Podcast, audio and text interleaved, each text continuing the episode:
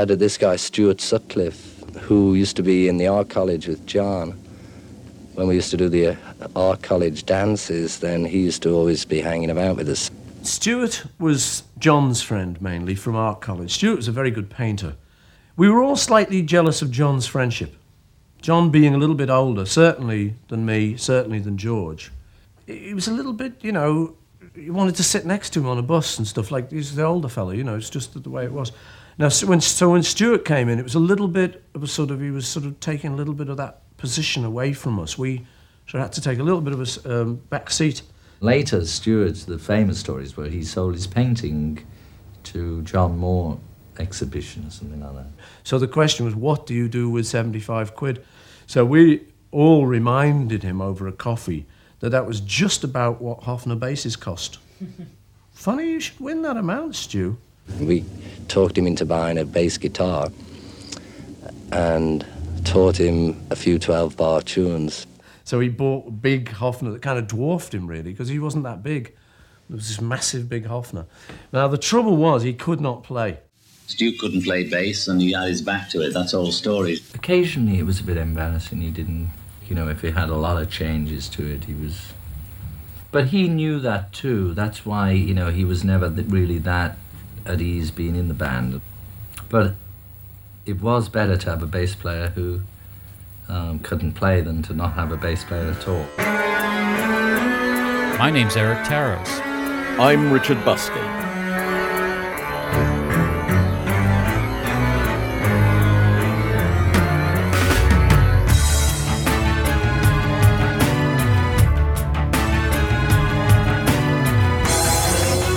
The Beatles. Naked.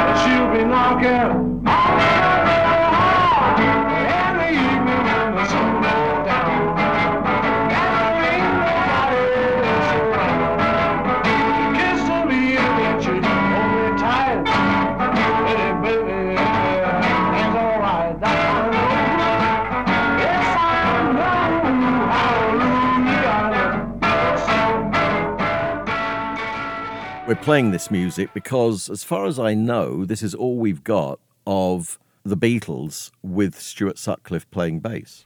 Yeah, as we are recording this, we are one day past the 60th anniversary of Stuart's death, and we were both thinking about the impact this young man uh, who lived such a short time had on the greatest band of all time. Yeah, it, this is actually about not just the impact that Stuart Sutcliffe had on the Beatles, but also what he brings to the story. So, what does he represent to fans? And what are the elements that he adds to the Beatles story?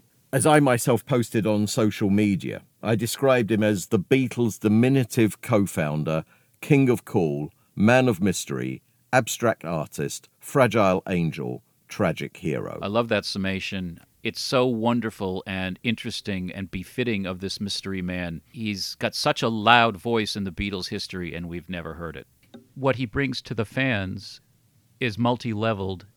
I think there's a tragedy in that. I don't. Oh, yeah. I, I think the tragedy not just of the, his his incredibly short life. Uh, I think that he gets a lot of short shrift, as they say. Um, people seem to harp on this idea that he was just a terrible musician and just a poser, but he was so much more than that. And I think that uh, certainly I've learned a lot over the years from talking to people who knew him. I was friends with his sister and uh, his youngest sister. I never met Joyce. Oh, so you, you met Pauline? Yeah, Pauline was the one I knew. Yeah, and she's the culprit. Well, you know, for a lot of stuff. I mean, it, you know, it's Pauline who came up with the hackneyed story that it was a kick from John that led to Stuart's eventual brain hemorrhage, which is an absolutely terrible thing to say, with you know no nothing to substantiate it at all.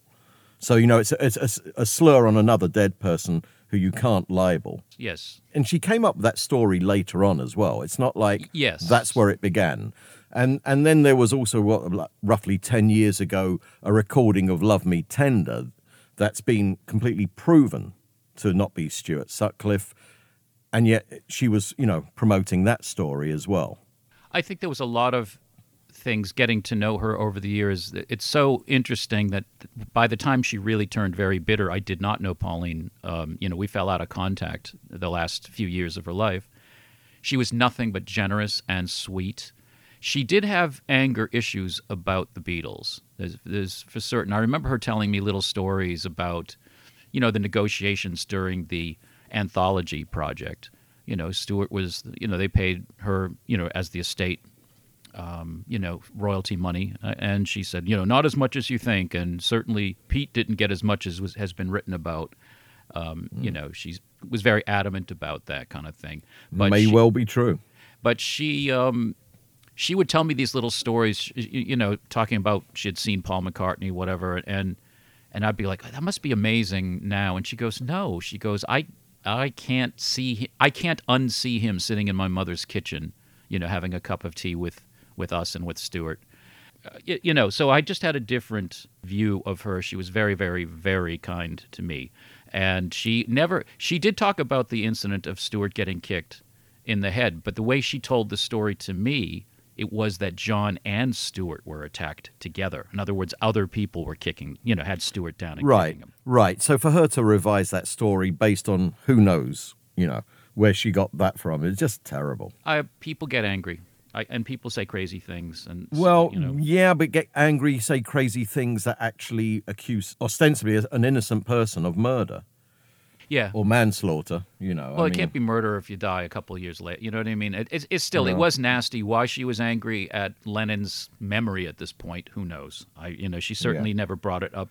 I, I don't know if she was so much angry at his memory as basically just trying to keep the attention going. You know, come up with a new angle. Yes, I think that I think there's a lot of that in there. And one thing she did say, because she was herself gay, she always, you know, brought up that oh, she she felt that John and Stu had, um, uh, you know, a sexual affair at some point. Yeah, she felt right. That yes, yes. Again, yeah. Once again, this was her. Inter- you know, sometimes people see themselves reflected in everybody, and you know, so she didn't seem to have a whole lot of proof about it. She just sort of said, "I was like, well, well what makes you think? Did any either one of them talk about it?" She said, "No, no, no. Just just the way they were were around each other, you could kind of sense something." And I said, "Well, I, I don't know. I maybe, who knows." Well, enough of the bullshit there, right? Uh, you know, let's get to the, the main thing here, which is what did Stuart bring to the Beatles? And the, one of the first things, he was a co founder, not of the Quarrymen, but of the Quarrymen that morphed into the Beatles, because as far as we know, it was him with John who contrived the name. possibly Stuart came up with the idea of Beatles with two E's as a play on crickets, and then John, of course, gave it that twist. There's always been stories on who invented the name, and there's the versions about how we wanted it to like the crickets and this sort of thing. But I always got the impression when they came that John and Stuart were together that the, that night of the next morning when it came out, we've got a good name. And then in years following, it was always taken that John thought of the name. But I would say that Stuart Sutcliffe had a, a lot to do with it. I think that uh, we can go back even a little further uh, because I think it, it goes before. th- There's a couple of events ahead of that that I Yeah. think really, uh, you know, if we're going to talk about his complete impact, one of the things that interests me about him is had he stayed with the band, he would have been the eldest Beatle because Stuart was born in Glasgow and on June 23rd, 1940. Glasgow, Eric, Glasgow. What did I say? Ed- no, Edinburgh. I'm, I'm sorry. I got it. No, no. I, I was. We're both wrong. It's Edinburgh. he was born in Edinburgh. You mean, yeah, Edinburgh, but Yeah. it would have been Glasgow, not Glasgow. what? Not Like, Glasgow. Mo- like Moscow and Moscow. You mean you don't say Moscow? Never mind. I can sense there's an edit coming up there. you know, when you think of uh, when you really do a dive into it, uh, Stuart was a crucial member of the Beatles. Yeah. He's fascinating to me on so many levels, but I wonder if the whole Alan Williams management thing came through Stuart because he and Stuart was hired by Alan. You know, when he opened his first club, the Jacaranda. Did I pronounce. Yeah. that right? Yes, you did actually, not the Jacaranda. The Jacaranda. Well, Like he was. pasta, He was. Uh, he. It was him and uh, what, uh, his roommate uh, Rod Murray, I think, were the two that were hired to paint the walls of the Jacaranda, and obviously that was a meeting place for the Beatles. And uh, as young people, you know, getting introduced to Alan Williams, I think it's worthy of note that while the Quarrymen were still together and, and Stuart was not part of the Quarrymen, he helped get them some gigs at parties Yep, he did. you know, to keep them going. He was a great believer in them and a supporter of them. And one of his friends, one of Stuart's friends at college, uh, characterized him as always having understood the value of image. And I think that plays an incredible role. uh, That I think he Oh, yeah. definitely brought that to the Beatles because in some of the letters that happened between Hamburg, you know, later on, he was still kind of suggesting, and even though he was no longer in the band after 1961, he was still friends and concerned about them and generating ideas. And I honestly think he would have come back into the orbit somehow as a collaborator as things as their horizons started to widen, especially post touring years, you know. As you said, you know, there are so many levels to this in terms of what he brings. I mean, one of the first things was, you know, this hookup at art college with Lennon. And that's been well written about, okay, you know, and discussed about that relationship and what they saw in each other, that they admired things in each other that each of them felt that they didn't possess. Yeah. And he was a true artist. I mean, John Lennon is not going to hook up with some really average painter, is he? Right? None No, of the no. Beatles are. You know, they're going to be seeking out people on their kind of level with their kind of insight or more. I would say to people too, you and I have spoken about this privately. The couple of times in my life I was been able to stand in front of actual paintings of Stuart Sutcliffe's, especially that final period as he's entering his, his final months of life. They do not reproduce well on a two dimensional screen or in print. They must be seen. They are absolutely astoundingly mature paintings for a 20 year old kid. I mean, I went to art college, so I can tell you, I was a you know, painting is a lot like songwriting. Uh, Elvis Costello would say you have to write a hundred bad songs before you get a good one, and uh, and uh, you know that's the same is true with painting. You got to make about a hundred bad paintings. This guy, I don't think he ever made a bad paint. You know, there's a couple of weak ones at the beginning where he's finding his footing, but the, his his rapid maturity, I'm sure, was something that Lennon aspired to. In other words, well, he's he's the the visual guy, the painter guy. I guess I have to do that with words and music. Yeah, that's absolutely right. I mean, you know, that's as I said, what they admired in each other in the creative sense. But also, you know, there's that whole vulnerability with Stuart that we perceive. Of course, this man of mystery who we still haven't heard his voice, we may never do. But who knows, Eric, you may turn up a tape. That you know, I'm the sultan of segue here, and uh, I'm glad you mentioned that because the thing I have been looking for actively, and if any of you folks out there even have an inkling about this, Stuart, interestingly enough, for being the silent Beatle, as it were, the one we've never heard his voice, he was the first Beatle to be on any type of media. And that came on April 3rd, 1957. Stuart and uh, Rod Murray and a bunch of guys from the art college ended up going over to a, a, a filming, taping of an ITV show hosted by Spike Milligan called Youth Wants to Know. And the television show was ostensibly about uh, was there a connection between art, uh, uh, comedy, and surrealist art? And Stuart, uh, it, the audience were all artists and art students, so they were submitting questions. And they liked Stuart's questions so much, he was the only guy that got to ask two on camera. So uh, it, I have been looking for that for years. Folks, if any of you have an inkling, or if any of you have an audio recording of this or know of one, I will make it worth your while. It could easily have been, right? And I think maybe a lot of people may think that way or even subconsciously perceive him that way that, well, he's just this cool looking guy from early in the story. And, you know, lucky him that in death it made him famous. I think you know there's a lot of evidence. I'm no art expert at all, um, but you know, based on the assessments of art experts and everything that's been said about him, it all points towards a really promising career. This was a serious artist. He was on the level with the rest of the Beatles, maybe not musically, but in his own way. And so we're not overplaying it here. No, we're not. Uh, there's other things besides the image making, besides the inspiration. There's some real physical, tangible things that if it wasn't for Stu, maybe the Beatles don't happen. One of the very first important ones is it was Stu who invited John to live at Gambier Terrace and get out of Mimi's house. You yeah. know, in, in you know Christmas time, 1959, and that was a huge step because I think to stay at Mimi's place it was starting to hinder. You know, he's got this voice in his ear all day that he's wasting his time, and a guitar's all right, but you got to get a real job. And I think that it was crucial that John leave when he did. Uh, it's interesting that Stuart was the more mature. That Stuart left left home at 16 to start, you know, living yeah. in his own when he was at art college, and he was a year ahead of John at art college and it was partially because of Stuart was the star of the school. Everybody knew he was the best. When they entered the John Moores thing in, in September, I think of '59, and he was the one famously winning the 60 pounds and buying, you know, getting hustled into the band by Lennon. Um, so that's a step that that's a very, you know, a big uh, part of the impact of Stuart.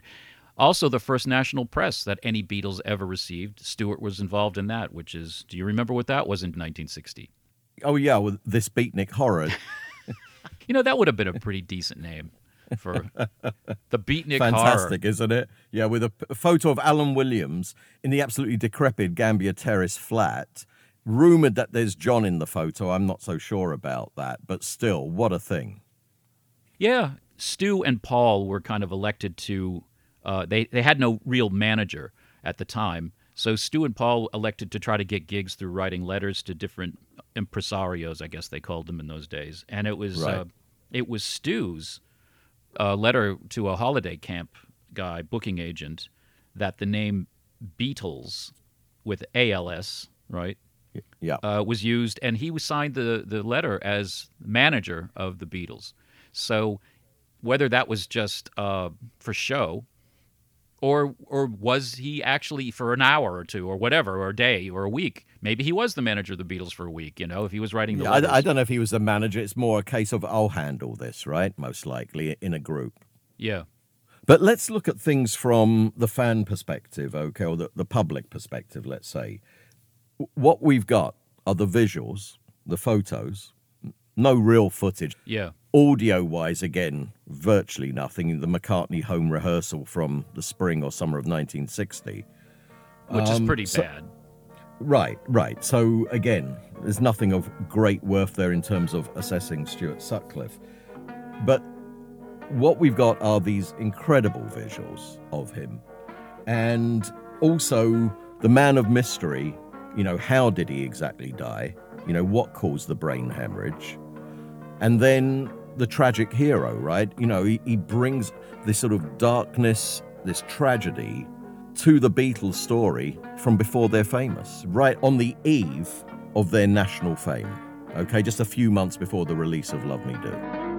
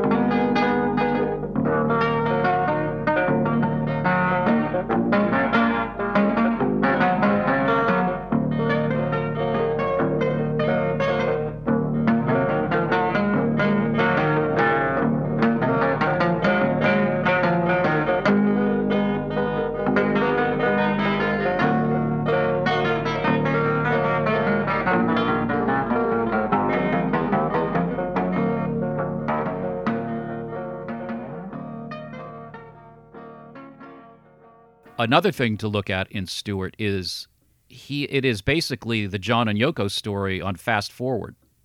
It's uh, you know incredibly fast forward. So here's a guy that only lives to be 21. He knows very well that the Beatles are going to be a success, but he chooses to be with this woman he's in love with and to go and to just do his art and give up on the greatest ride anybody could ever have had. And I think that's pretty impactful. What we have is, as you say, incredible images, most of which supplied by his girlfriend Astrid. And th- I think she was photographing the Beatles before they became rom- romantically involved, but certainly she stayed involved and brought the exes in to be supportive and once again generate this amazing imagery, which influenced their look down the line and conti- and he continued to through letters. We also have letters uh, that he would draw in and notes left behind where he's still suggesting and promoting them. Yeah. He brought in a look so his that whole James Dean look thing with the glasses and the and the hair was apparently modeled after this actor whose name I cannot pronounce, Polish actor who Stu became infatuated with, and he was called the Polish James Dean. I cannot even begin to pronounce Oh, it. you mean Zbigniew Cybulski. Gesundheit. And our Polish listeners, oh God, we, must say, lost them now. Your Polish is almost as good as my French, you know, yeah, just saying. almost, Eric. That's right. Yeah. You see the photo of Stuart with the group at one of the bars where they're all sitting there, and he's just got regular horn rim glasses on Yeah. with the high hair, and he's a little guy. Even sitting down, you can see he's shorter than the rest of them, and he just looks really pretty nerdy. And it's like all it takes is stick the shades on, right? Take the glasses away, stick the shades on, same hair, and suddenly he just looks super cool. Yeah. So that's the power of Ray Bans or whatever. Well, the fact that he knew that, the fa- and and I, I guess the thing was with him, I, I think that he had uh, prescription ones. I seem to remember reading that they were either prescription ones or they or that the the dark lens went over the glasses, the regular glasses, so he could actually see. Unlike Lennon, who was you know perfectly willing to just stagger around blind. Yeah. But there's also, and that's something that Astrid, obviously, you know, being a fantastic photographer and being in love with him, right, being connected to him in that way as a sort of soulmate, she picked up on, on that vulnerability. I mean, I suppose everyone picked it up on it, but she brought it out in the photos in, in a very subtle, nuanced way.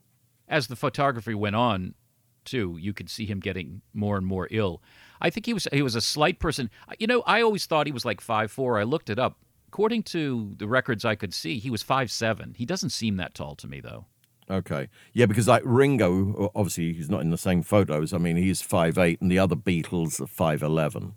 yeah yeah so um so he was i mean always you know noticeably shorter and uh you know very thin apparently lifelong thin he did look very skinny in all the pictures i've seen But even when he had his hair restyled, it's like his passport photo. He looks so damn cool, doesn't he? He was uh, far and away the best looking. I know people. The legend was Pete Best was the best looking, and Pete was a very good looking guy as a kid. Well, some would say Paul was. Well, I think Paul became the you know the darling of the of the group uh, because he was probably, yeah, probably. But I, I think Stu would have given him a run for his money. We we have no idea what Stu would have looked like as an older guy. I mean, he looked great at 21 for sure, um, and maybe that was part of. I think there was multiple reasons why Stuart was a target for Paul. I think Paul was very jealous of the relationship. You know, he was Stuart was older, as John was older than than Paul, but Yeah. Stuart was, you know, John looked up to Stuart. I'm not so sure he ever looked up to Paul. He looked across to Paul. Fair point. I, I don't know. I think they each looked up to each other as well. You know, it had to be a mutual admiration society. I wonder because later on in life, I'm thinking of the one of the very last interviews with John. He's sitting in uh, the record plant east or whatever, and they're mixing the Star Wars soundtrack while Yeah, he's being interviewed. yeah. And he's kind of like, "Are you impressed with your brother?" You know, it was like, he, it, even at that late stage, maybe it was retro history on John's part, but he, he, he to me, he was always kind of, yeah, he's my equal. Yeah, but come on. You know, A, John was famous within the group for being sort of sparing with giving credit where it was due. Um, and certainly in public, post Beatles, he was going to play any of that down. But from everything I've been told, and if you just even observe his behavior, even just the fact that he was still so engaged in putting Paul down in interviews when they were talking privately on the phone, okay, um, the fact that he felt the need to do that, that's the competitive edge. And he wouldn't be competing, I think, purely with an equal. I think it's someone who he looks at who's you know got more commercial success than him and so on and so forth right you know Yeah. in, in the late 70s so i as i said and and then you've got paul talking about john to rolling stone in the 80s as our own little elvis within the group Yeah. It just seems interesting to me that only George was the only one I can think of in the within the band that publicly in song said, "I always looked up to you." yeah So I like I say, I don't see anyone else saying that in, within the band except it was seemingly was common knowledge. And I, I remember there's a quote somewhere where John said that before he looked to Paul for approval, he looked to Stu in the earlier Yeah. days. And if Stu told him something was cool or good, then he believed him. well those letters between them that have been published especially you know john's letters to him are so introspective and heartfelt And there's one thing that really gets overlooked about what how the biggest, biggest, biggest impact Stuart had on the Beatles, and it's under everybody's nose, and nobody ever talks about it. So I'm going to give you a chance. What, in your opinion, is the biggest impact Stuart had on the Beatles? by quitting the band paul had to take over on bass Exactly right. I mean, how monumental is that? I don't know. You know, if Stu had never been in the Beatles, I don't know that necessarily would have meant that Paul would have ended up on bass. It was more a case of when it happened and, you know, that they were left in the lurch. But I think that's part of the story, if you know what I mean. I Oh, mean, just the idea well, that he for sure. was inserted there. I don't think he would have been the bassist. I think they would have recruited a bassist because that's what the the Beatles. Yeah. only developed one player, from what I can tell, and that one was was Stuart. The only, he's the only guy that came in with no zero chops, as uh, Ray Manzarek would have said. Hmm. And so when they kicked Pete out, they made it their business to get the best guy they possibly could, the best drummer that they possibly Yeah. could had contact with, and they knew exactly who it was, and they were right. It just so happened he also became a great Beatle. yeah. But at the time, I think they were going for the most professional. So they, they recruited talent as opposed to saying, well, this guy's pretty good. And if he plays with us, we can teach him. You know, we're all frustrated drummers. We can just teach him how to do what we want. And uh, instead, they went with, uh, you know, the pro. So I think that's what they would have done. I mean, putting Stuart into the band was a different direction for John, right? Because if you think back, he brings in Paul because, as he says, he can improve the band. They bring in George because he can improve the band. They don't bring in Stuart for that reason. No, they bring in Stuart because there was something about this guy and what he brought, his ideas, his legit, his unmistakable talent as an image maker. And I still think that John, somewhere in the back of his mind, knew that rock and roll was an art form, even if he wasn't articulating it at that time, and that the horizon is going to expand, and you need a guy like this. Yeah, but also uh, it has to be the visuals, right? Surely that was the big thing for them. You know, just even if that guy's turning his back to the audience, he looks cool. Well, I think that's that's part it- of his coolness. I mean, whether he was truly uh, afraid to to face uh, the crowd because he's fumbling a little bit, maybe he was. But I've seen other pictures where Stuart has not got his back. Well, you know, he, he's never been able to speak for himself, right? So, you know, we're only getting it from them. And as we know, it's the mood they're in when they say a certain thing or they're just not thinking too much about it. How George and John framed Get Back and how different that's turned out to be. Yeah, you know, the Get Back sessions.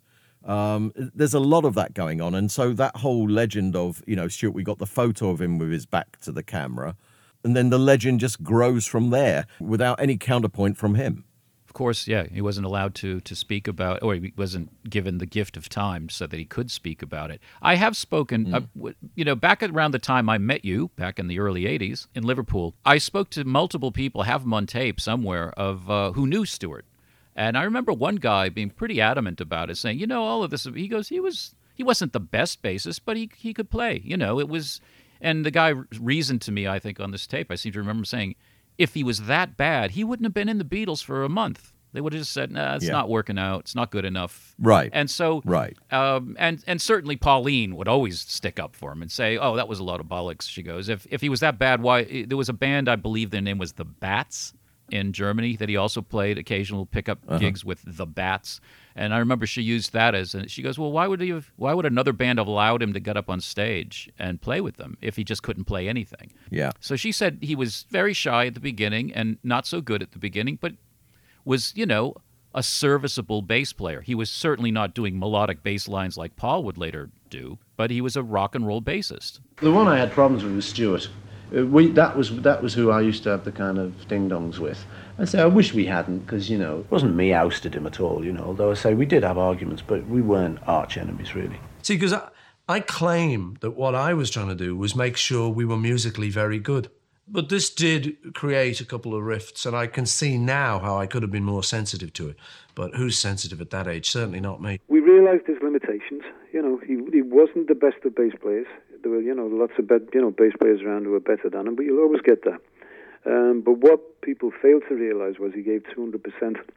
You know, and if you you know give 200 percent of yourself on stage, it comes out in your music. You know, but he he wasn't as bad as people made out.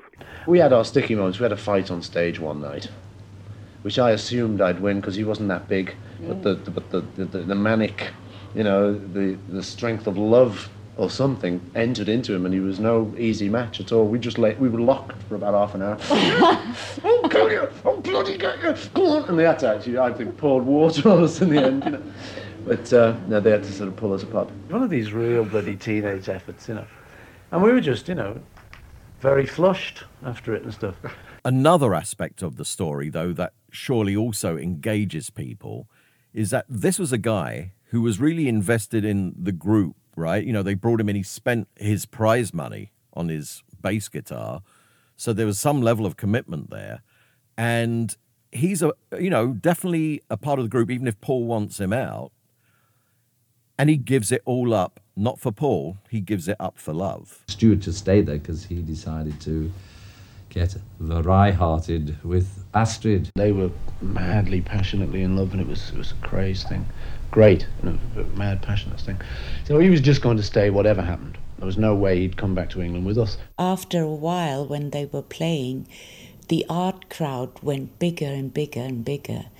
And the students from the Lerchenfeld, it's called, Mr. Paolozzi was teaching there. And so they told him about Stuart and the band, and he said, Oh, I come with you, you know, to see them. So that's wha- how they met. And then Stuart, a couple of days later, he went to see him at the art school and showed him his some of his work. And he said, "Yeah, well, I want you to be my student." And uh, that was it. It was great being with John and George and Paul and Pete, but now I've got to do what I really want to do. At that point, Paul was still playing a guitar, and I remember saying, "Well, one of us is going to be the bass player." And I remember saying, "And it's not me. I'm not doing it." And John said, "I'm not doing it either." He went for it. So we were stuck without a bass player. So I, the last couple of weeks, when we knew he was going to stay, I played his bass upside down. You know, I learned because being left-handed, you do learn to play things upside down because no one will ever change the strings for you. So I ended up, as I say, on uh, Stu's Hofner bass, and um, that was how I ended up on bass anyway. The biggest change to me was, and the one that was a shock, was when the band was only four people and Paul was playing the bass. I had to get used to that, maybe, maybe the other people too. I never. I think you know most people didn't really go that far musically to really put the pull the band apart and but with me it was the music and Stuart to me played such basic rock and roll bass guitar not be even being able to play anymore because he only knew those few licks but he played them so well and Pete actually fitted in with his uh, playing perfectly and that was a, a sort of tightness and this rough, tough sound, which was sort of scratched on when uh, Stuart was gone. So I was uh, upset when Stuart wasn't playing anymore. As I said before, this is the John and Yoko story on Fast Forward. You know, uh, Yeah. John also, you know, chose chose his uh, time. He- He just enjoyed Yoko and collaborating on all those crazy things they did. So you think you think that Stu and Astrid would have been having bed-ins? No, I don't. But I think that they would have. I, you know, if they did, I'm sure they had plenty of time in bed.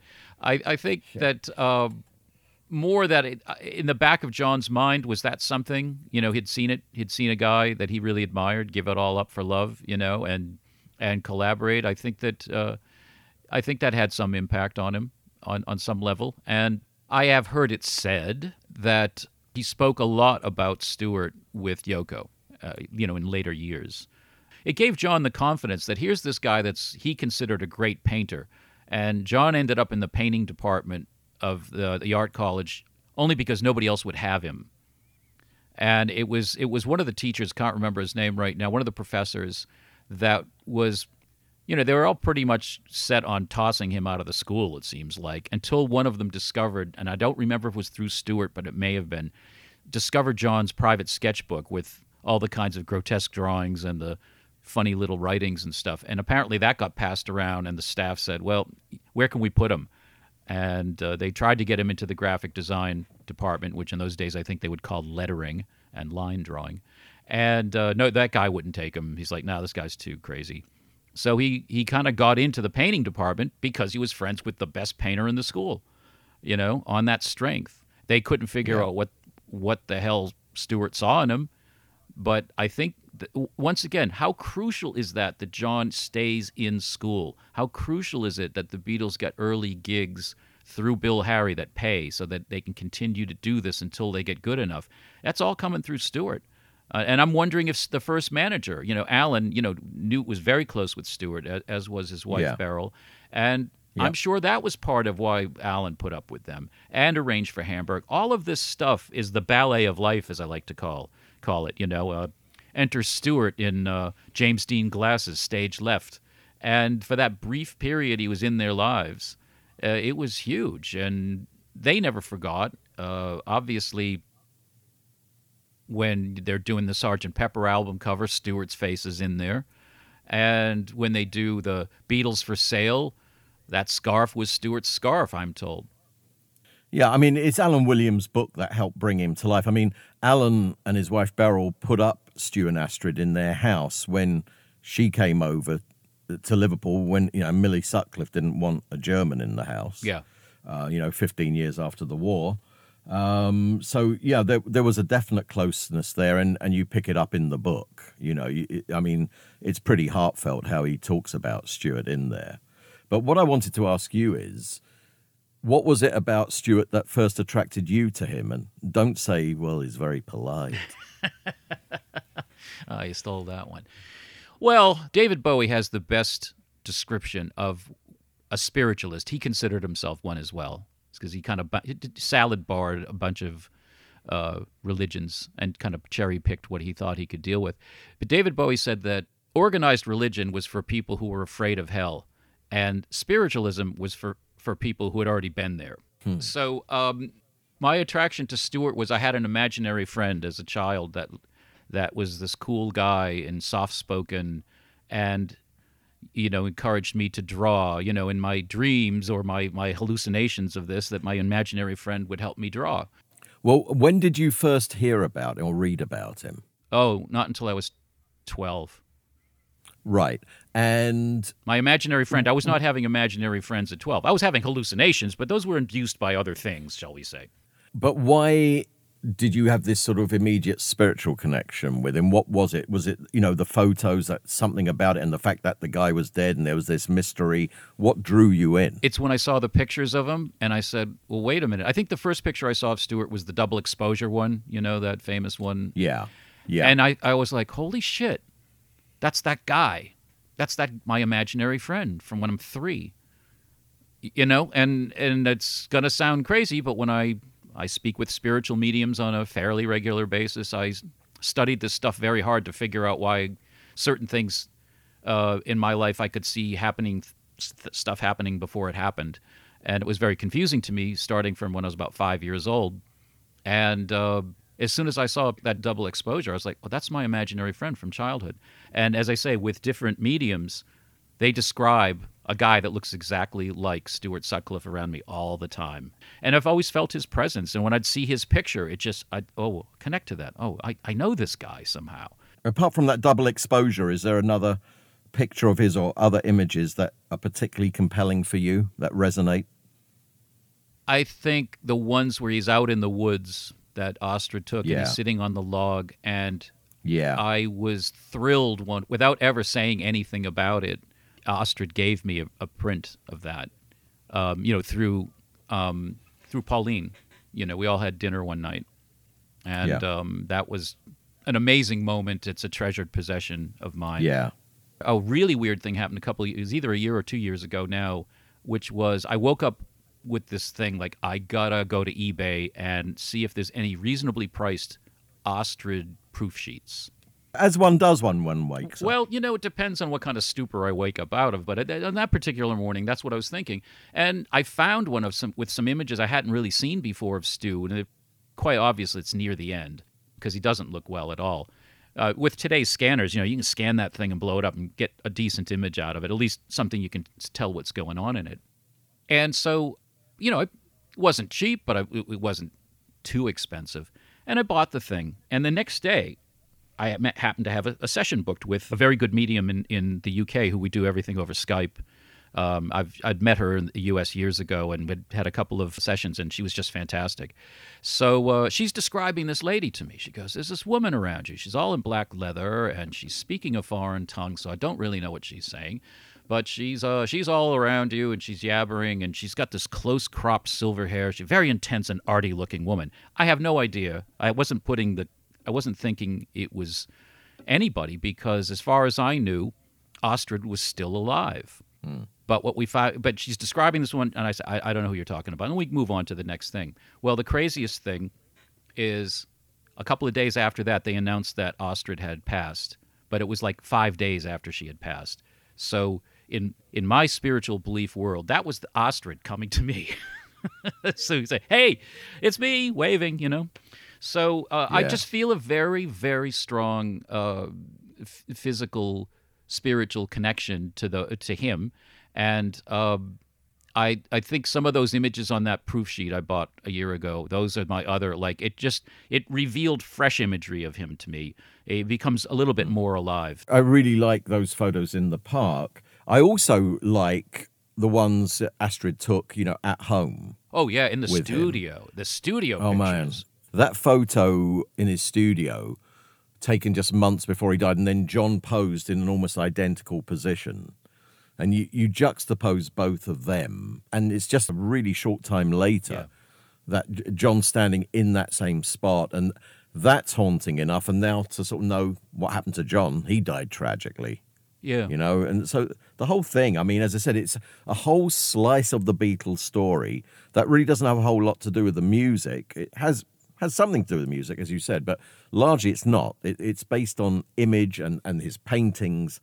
And it's just amazing right in this incredible story of the beatles which is it's just a, an amazing story. It's got everything if you made it up you wouldn't believe No, it you couldn't. um, and, and here you've got this enigmatic figure who we'll never get to see or hear, most likely. And all we've got are these still images, mostly in black and white, and, you know, people's memories of him.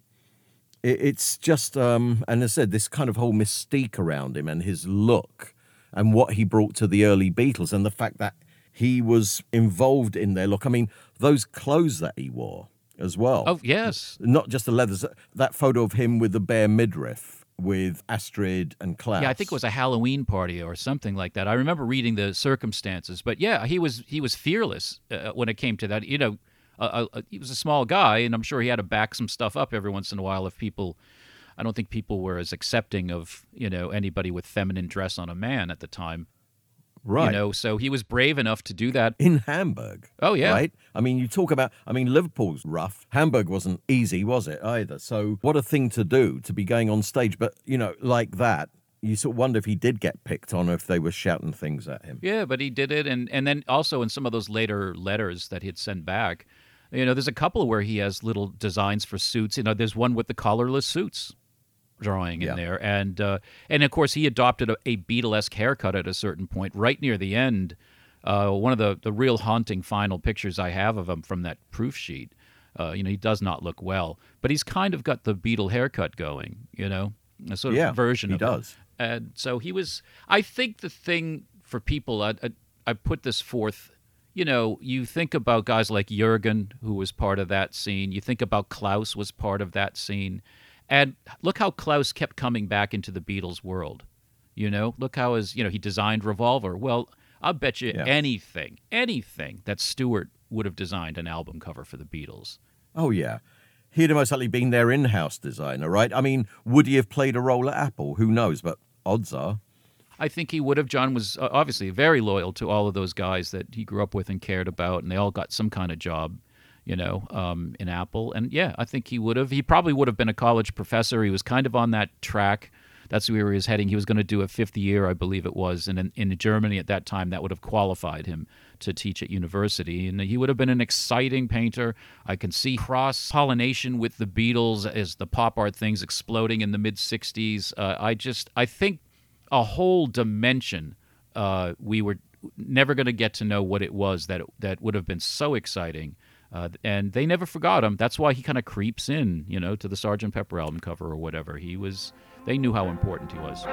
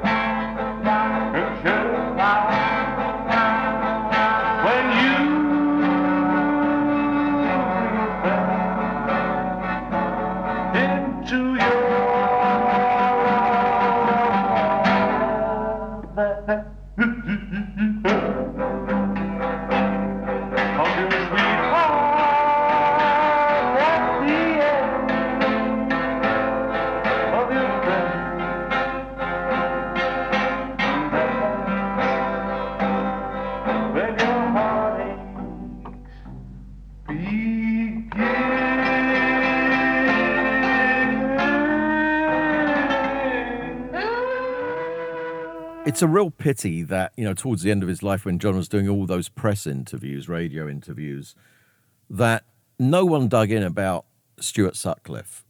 Surprising. You know, it's all it's yeah, it's all about the Beatles story and stuff and John and Paul of course and writing the songs and the politics.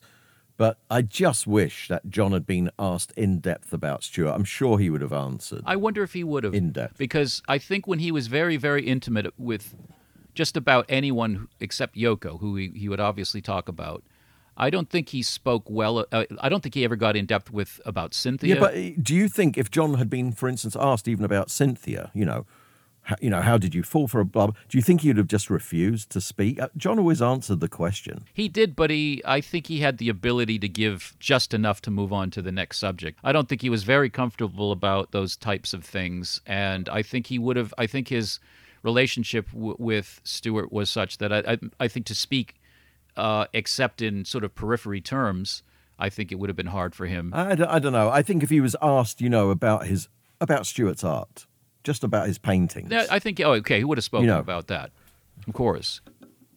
yeah, and and that would have been, you know, we don't have No. them doing that, right? You know, it's just like he was a great art, you know, oh, he was really good artist, blah blah blah, but we don't get anything in depth from any of them about him, really. No, not, Not- at not length. at length. What interests me as a spiritualist who who deals with trying to actively contact or communicate with people who are no longer in this dimension, one of the most fascinating things about that Andy Peebles interview, and I think it's on the rough cut, uh, not not the final edited broadcast version, though it might be on that one too. But here he is, almost hours away from death, and he starts talking about Jeff Mohammed and how Jeff had saved his life. Yeah. You know, he was like his bodyguard and all this stuff. That is very typical of somebody who is near the end um, in in the kind of studies that I do. Because why is Jeff Mohammed in his head all of a sudden? And and so there's. I could go on for hours, and I promise not to about that. But that to me was a symbol that they are gathering, and I'm sure Stuart was there as well, and I'm sure his mom was there in, in and around him, getting him ready to kind of take him across the old Rainbow Bridge, and. Um, it, it's just that's the uh, that's where if I had been in the room with Peebles, I would have picked up. Oh, who else? Who else are you thinking about from the old days? Because he does mention thinking about guys from the original days in that interview, and he just mentioned name check Jeff, but he did kind of allude to others as well.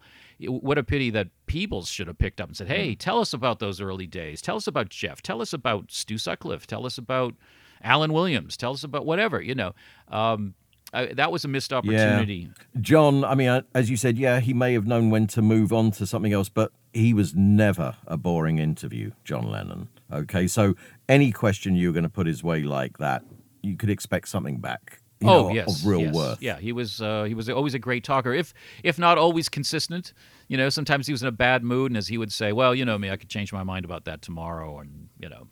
But yes, I think uh, Stuart was uh, absolutely far more important to the Beatles than he's ever gotten credit for. I hope uh, we've touched upon enough of that, maybe that would make people want to investigate him a little bit further. Have you ever investigated the art side of things? I mean, again, I, I take it you're not a connoisseur. A corner and what? So, have you ever, you know, spoken to an art expert about his art? Well, I Obviously, no. the problem is it's a loaded question. Where where would I have the chance to do that? I, I did that. You know, I spoke to a curator when he had the exhibition in Liverpool in 2008. You know, and they're going to speak all in glowy terms. You know, no one's ever said anything bad uh, that I've ever. You know, that in other words, that he the only reason people are paying attention to this guy is because he he hung around with the Beatles. I don't think that's the case at all. I I think that some of his earlier stuff you can look at it and say, okay, this looks like a really good art student did it. As he got into that final period of his life, I mean, the most amazing stuff he did in his life were done in you know 20 months. And that is really uh, when they take into account his age and the uh, the passion with which he was just churning this stuff out, and it's getting better and better. Well, didn't Astrid say it was almost as if he had a premonition that he wasn't going to be around long, and he picked he up did, the pace? but this guy, you know, when I got to know Pauline, one of the first things I got to know her, we, we were introduced through um, a guy that was uh, a friend of mine, John, who who uh, basically his, his job was to help the British government spend public money on artists, and he always spoke, you know, he he knew Pauline, and he kind of owed me a favor, and I he's like, how, how can I repay you? And I said, you know, I want to, I was having a good year. I said, I got some extra scratch. I'd like to buy a real Stuart Sutcliffe artwork. So the next thing I know, I'm getting phone calls from this woman, Pauline Sutcliffe. We were introduced by John, and we got to know each other. The sheer volume, as when I first came to her as a customer and not a friend, and as it were, and she was sending me these, you know, well, well, in the price range you have, you could afford these things, and these things, and these things, and it just kept coming, and it was like, how much work did this guy do? you know and and that was with just the prints and the collage work. Then you got into the paintings and as i say ladies and gentlemen do yourself a favor. If there's ever uh, a chance for you to see those final black paintings they are just amazing they don't translate well uh, to to the printed page or to a scan or to the screen they must it's just like that's the stuff that totally knocked my socks off and i said you know what this guy is just as heavy as van gogh or or you know anybody Don't you see a darkness in those final Oh paintings? yeah, that's the I, that, if Astrid said the premonition, that's it. They're, these are not happy paintings. you know what I mean? And you can tell the guy there's Yeah. so much energy in the you know he was basically pushing the paint around with his fists. Uh, and I mean, it is it is definitely the desperation is there, but the energy is there, and it, it grabs you. Yeah. Jim Dine once said, you know, the worst thing in the world is is when people look at your artwork and go ho hum. And he was speaking in reference to one of his one of his paintings. He did a series of bathrobe paintings, and some guy with no previous record of mental issues or uh, no previous uh, crime, criminal complaint against him. At the tail end of one of Jim Dine's exhibitions of the bath bathrobes, he just went nuts and he pulled out like a knife and he just started slashing the canvas and screaming at it. And uh, you know, Jim was upset at about it at first, but then after he goes, "Well, wow, you know, that was a reaction to my art. You know, I hope not everybody reacts that way, but but that was a lot better that somebody went crazy because of his work as opposed to just kind of yawning and go out the gallery and have the wine and cheese or something. So you really do get this energy from that work, and uh, you can see what Lennon, from even these little scraps that we have of him. He does come to Yeah. life pretty well. Yeah. I, I totally agree. I mean, as I said before, I'm not an art connoisseur, but you know, like when I went to a Van Gogh exhibition and you look at the brushstrokes and you can you can see literally see the manic energy going into this. And you see that also in, in some of Stuart's work without a doubt as well. It is it's like a, a manic energy. Very similar, and, and, and you both of us pulled up Van Gogh uh, because of the tragedy and the energy and the idiosyncratic work. Nobody's work that I can think of looks like Stuart's. You know, It- the early stuff is very derivative, so so don't go look at his figurative stuff and say, oh, blah, blah." but his other stuff is really really heavy, like his monoprints. I loved his collage work. Um, that stuff has a very interesting uh, Yeah. energy to it. He just would have been uh, a, a part of the Beatles story forever. I, re- I mean, he is part of the Beatles story forever because of his early contributions. But I, I feel like, wow, what would it have been like had he lived up until this present day and, and be able to do things, you know, the way, uh, you know, Klaus did. Yeah, I mean, we, you know, there's always what ifs, right? There's always huge what ifs. I mean, but the big one for me is just literally how would he have felt just to see his mates become as successful as they did? Had he just lived a year, but certainly like two years even, and that would have still been tragic, but he'd have at least lived to see that. You know, it's just incredible that he had no clue. He knew that they were growing in popularity but they you know they they hadn't recorded you know yet for EMI um so he had no clue and no one had a clue at that point including them how big they were going to be. So you know he just joins the ranks of Uncle George Julia Lennon and Mary McCartney. Some of us of a certain belief would say, well, you know, there was a big tug of war going on the other side, and they're they're helping to drag these guys across the goal line, uh, you know, from the other side. That could have been part of the influence, the supernatural influence of the Beatles. Yeah. uh, Stuart was certainly a part of that supernatural story, and never give up. As far as w- will we ever hear Stuart's voice? I believe we will. I believe there's going to be something that turns up because as you know, what I do all the, all the time is where I'm always searching, and my friends that we all search together as a team.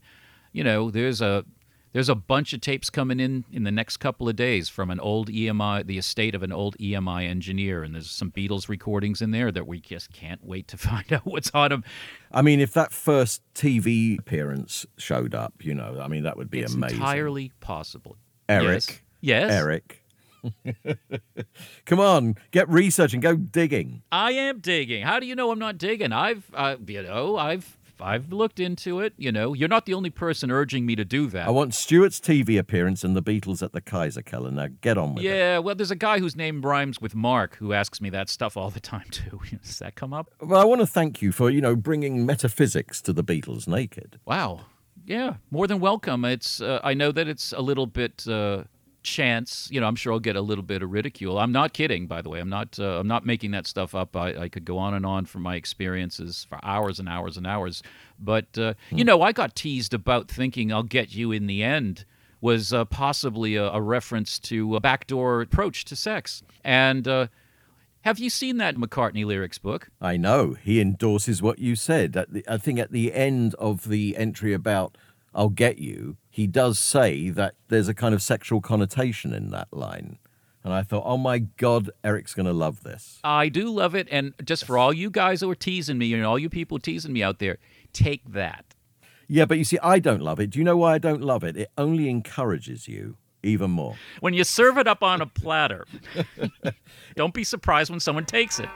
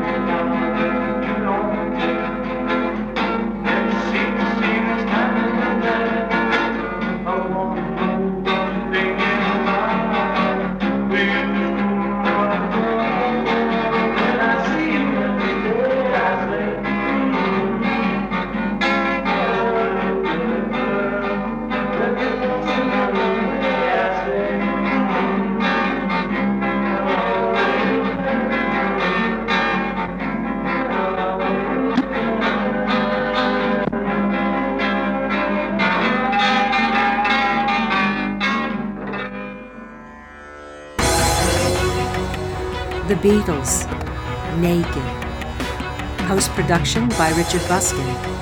Theme music by Craig Bartok.